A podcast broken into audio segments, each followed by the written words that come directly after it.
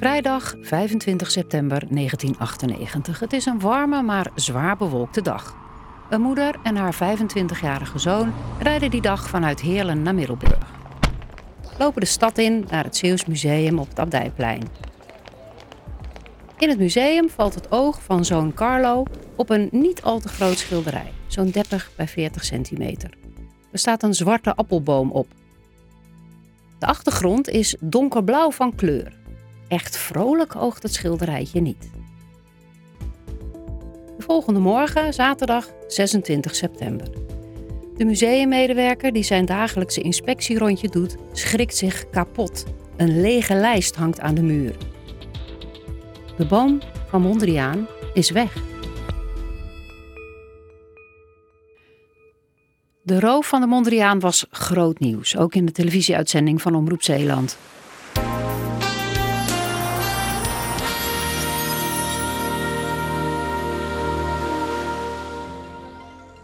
Goedenavond, dames en heren. Het is maandag 28 september, Omroep Zeeland, met het nieuws. De Boom, zo heet het schilderij van Piet Mondriaan dat voor kort nog in het Zeeuws Museum hing. Vandaag maakte de politie bekend dat het stuk, geschilderd in 1909, vorige week gestolen is. Misschien wel op klaarlichte dag. Het museum spreekt van een onvoorstelbaar groot verlies. Verslaggever Edwin de Kort was ter plekke. De klap is bij het Zeeuws Museum hard aangekomen. Zaterdagochtend bleek de boom van Mondriaan er niet meer te hangen. Het stuk is verdwenen zonder sporen van braak. Er zijn heel weinig sporen. Ja, maar ik neem aan dat het goed beveiligd is hier. Het, is, het museum is helemaal beveiligd, het is dag en nacht beveiligd. Maar overdag is er natuurlijk een, uh, lopen de supposten, loopt de bewaking rond. En dan is de beveiliging natuurlijk niet zoals s'nachts met ruimtedetectie en met alles, alle ramen die onder alarm zitten. Ja, zou het dan aannemelijk zijn dat het overdag gestolen is? Dat is een mogelijkheid, omdat natuurlijk een mens niet overal tegelijk is. En als het rustig is, dat kun je moeilijk voorkomen. Een eerste verbouwereerde reactie van museumdirecteur Ineke Spaander. En ook de politie tast, volgens woordvoerder Jan van Maurik, nog volledig in het duister. Het is alleen het feit dat we hier op de achtergrond een lege plek aan de muur hebben waar de Mondriaan heeft gehangen. En in belang van het onderzoek kunnen we er voor de rest op weinig over kwijt. We zijn uh, druk bezig uh, met dat onderzoek. Het enige wat van belang is dat die Mondriaan uh, zo snel mogelijk hier terugkomt. En het liefst met een dader erbij. De politie heeft het doek inmiddels nationaal en internationaal als vermist opgegeven. Het museum, dat de Mondriaan vier jaar geleden voor ruim een kwart miljoen gulden aankocht, spreekt van een onvoorstelbaar groot verlies. Het is toch een van de hele belangrijke schilderijen van onze, ja, de periode Domburg rond 1900, 1920. Het hing dus niet voor niets hier in deze zaal met Jan Toorop, Charlie Toorop. Mondriaan, dat was een grote vriendengroep. Dus in die zin is het natuurlijk een heel belangrijk, ja, ook stukje historie. Daarom hebben we dat schilderij ook zo graag willen kopen in de tijd. Dat je een stukje van die geschiedenis van Domburg en het belang en de belangrijke kunstenaars kon laten zien. Ja, de, de allerbelangrijkste man die tenslotte uit Domburg is voortgekomen, Piet Mondriaan, die is dus nu weg. De politie wil in contact komen met bezoekers die de boom van Mondriaan vrijdag misschien nog hebben zien hangen.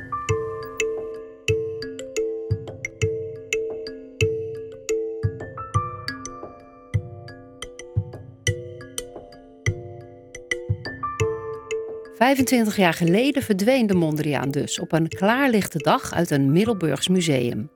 Hoe kon dat waardevolle schilderij nou ineens weg zijn? En waarom zijn de daders niet gezien, met dat schilderij onder de arm? En hoe liep het ook alweer af? In de vierdelige podcastserie van Omroep Zeeland, De Verdwenen Mondriaan, pluizen Nadia Berkelder, Mercy Kamermans, Mark van Leiden en Veronique Roeg de maanden na de roof uit. Een kwart eeuw geleden, maar voor de betrokkenen alsof het gisteren gebeurde. Onze zoektocht begint heel dichtbij, bij de buurman van Nadia, die vroeger volgens haar bij de politie Zeeland werkte. Nadia en Mercy gaan eens buurten bij Nadia's buurman. En dat blijkt een gouden greep. Daar, bij die uh, boom. Bij die zonnepanelen en die boom. We zijn in, de, in Vlissingen. Bij mijn buurman voor de deur. Eigenlijk ook bij mij voor de deur. Maar we zijn ook bij mijn buurman voor de deur. Mijn buurman is uh, Frans. Frans Bos. En die heeft vroeger bij de recherche gezeten. En ik sprak hem laatst en toen vroeg ik hem toevallig naar uh, dat schilderij. Of hij er iets van wist. Ja, dat wist hij. Wel heel toevallig eigenlijk, Ja, echt hè? heel toevallig. Het is hier.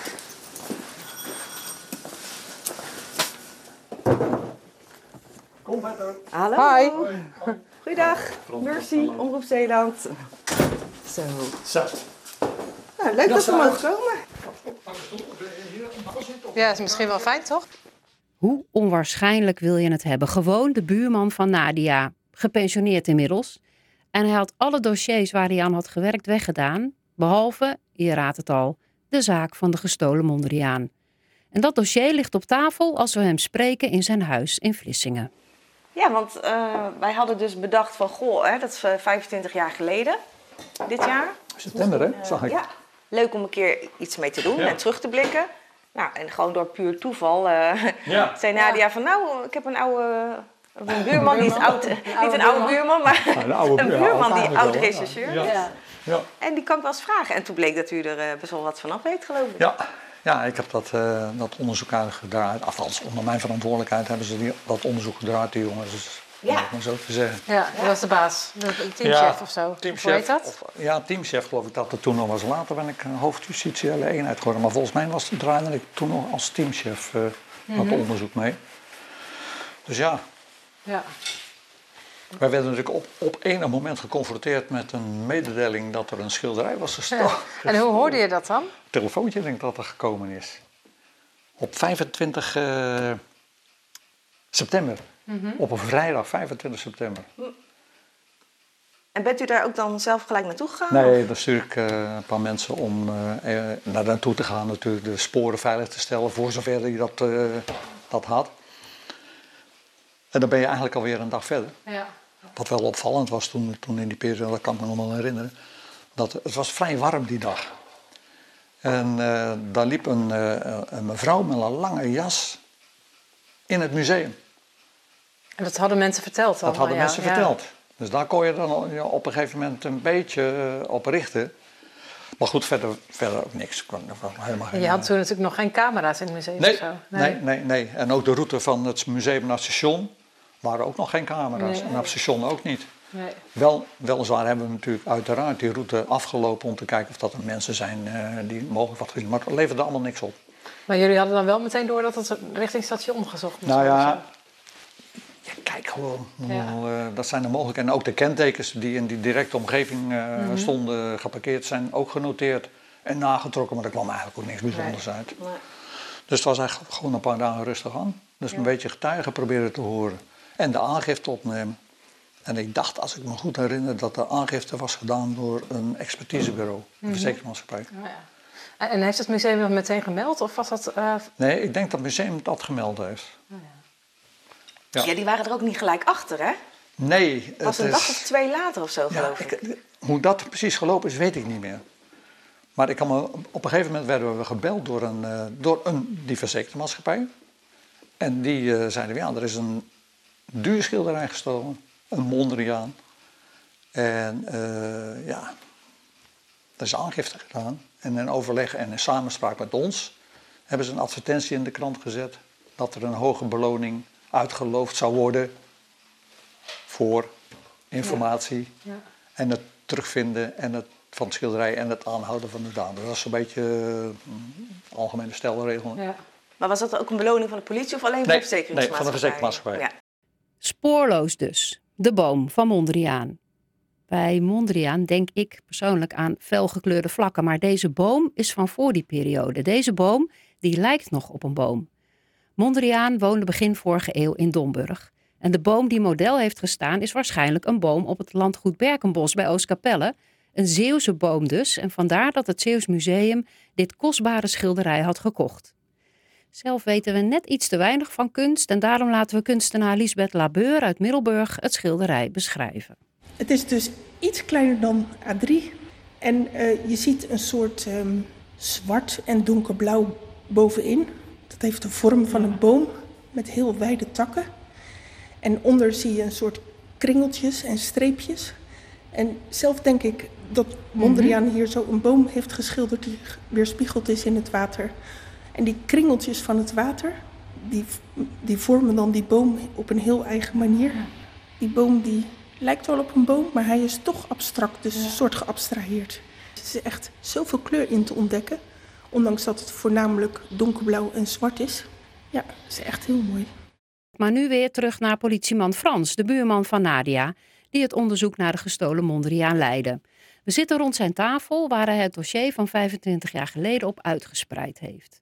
En we waren gebleven bij de beloning die er uitgeloofd werd door de verzekeringsmaatschappij, die daarvoor weer een expertisebureau in de arm genomen had.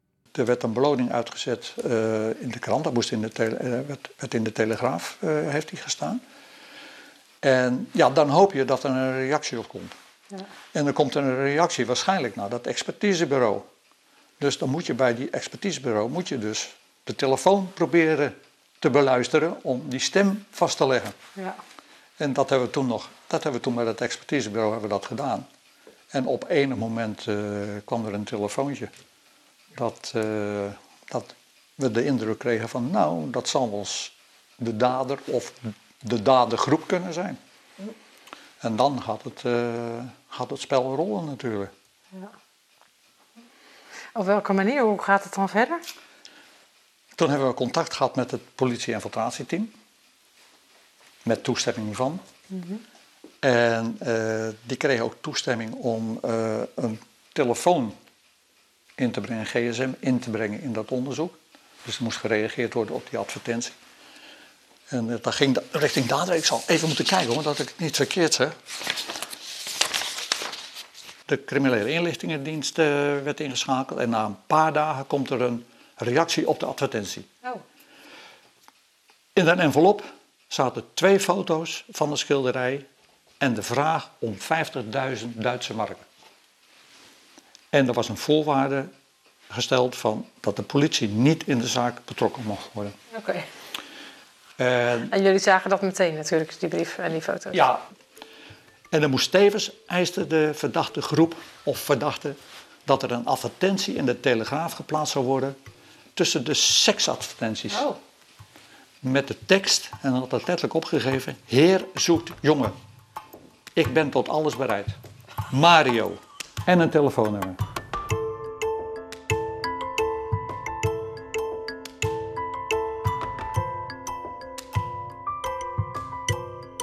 Heer zoekt jongen. Ik ben tot alles bereid. Tussen de seksadvertenties in de Telegraaf. En die seksadvertenties, dat was toen wat. Nu heb je natuurlijk Tinder en Grindr en zo. Maar toen was de plaats van vraag en aanbod op seksgebied de krant. Pagina's vol met kleine oproepen. Zouden we die advertentie nog terug kunnen vinden? Nou, Mark gaat op pad naar de Koninklijke Bibliotheek in Den Haag, waar alle papieren kranten bewaard worden.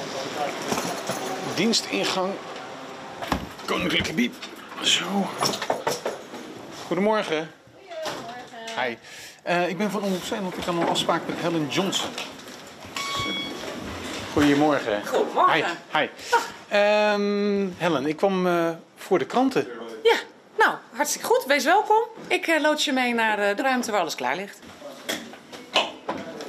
Ik heb hier de sleutel van de ruimte. Die is ook geklimatiseerd. En hoe gaat het dan? Krijg ik dan handschoenen aan of zo? Of, uh, nee, dat is grappig. Dat is echt een, uh, een veel uh, gebezigd misverstand. Je kunt veel beter voelen met je blote vingers. Dan beschadig je je werk veel minder snel. Maar je moet wel even van tevoren je handen wassen. Ik wou zeggen, je moet wel schone handen hebben. Wel schone handen, dat dan wel. Ja, ja. dus dat gaan we zo nog even doen. Zal ik alvast de kranten halen? Ja, heel graag. Oké. Okay. Dat is een grote map waar alle telegrafen uit oktober 98 zijn opgeslagen vastgemaakt met groen lint. En we gaan eens even bladeren. Voorzichtig, want we hebben eerst de handen gewassen ook. Om te voorkomen dat we de zaak beschadigen. 1 oktober 98. Mondriaanroof. Nou, dat is het eerste wat ik zie hier zo als ik hem opensla. Maar we zijn dus op zoek naar een advertentie tussen de seksadvertenties in de Telegraaf. Moet ergens halverwege oktober zijn geweest. Even kijken, we zitten nu op 14 oktober. 15 oktober. Even kijken hoor. Diverse clubs. Strenge meesteres? Nee. Schandalig verwend worden? Nou. Even kijken. Jonge man, 38 jaar. Nee. Heer zoekt jongen. Ik ben tot alles bereid. Drie uitroeptekens. Mario Bos. Punt. inlichtingen 06, een nummer. Gevonden. Dat is hem. De advertentie tussen de seksadvertenties. Mooi. Die advertentie hebben we teruggevonden. De advertentie dus die het communicatiemiddel werd tussen de politie en de daders. Maar hoe ging dat op de dag dat die advertentie geplaatst werd? Politieman Frans. Dan weet je wel wat er gaat gebeuren. Ja, dan word je plat gebeld. Ja, inderdaad, plat Vooral als je tot alles bereid bent. Plat, ja. inderdaad. En dat gebeurde natuurlijk ook. Ik denk dat ze wel 200 telefoontjes hebben gehad. En dat ging uh, echt... Nou, ik heb het hier ook nog staan. De eerste dagen kwamen er ruim 200 telefoontjes binnen op, op gebied van seks. De gesprekken gingen over afspraken maken tot het aanbieden van kinderen tot seks. Dat meen je niet. Zo erg ging dat. Maar dan had je een mooie bijvangst dan als politieagent. Ja, ja wij, wij, richten ons natuurlijk op. Ja. En dan, uh, want anders dan ben je binnen no time ben je helemaal uh, ja. verstand in allerlei andere ja. dingen. Dus ja, dat telefoonnummer was bekend bij de, bij de verdachte. En toen ging die, uh, ging natuurlijk bellen. Dit was deel 1 van de Omroep Zeeland podcast over de verdwenen Mondriaan. Het schilderij dat 25 jaar geleden op klaarlichte dag verdween uit het Zeeuws Museum in Middelburg. Waarin we bij toeval kennis maakten met Nadia's buurman Frans, de politieman die het onderzoek leidde, en we de seksadvertentie vonden die het contact tot stand bracht tussen de politie en de daders. In de volgende aflevering horen we hoe de zoektocht verder gaat. Wat hij voorstelde, de verdachte, dat het geld uit een rijdende trein gegooid moest worden. En dan zou hij aangeven waar dat de schilderij lag.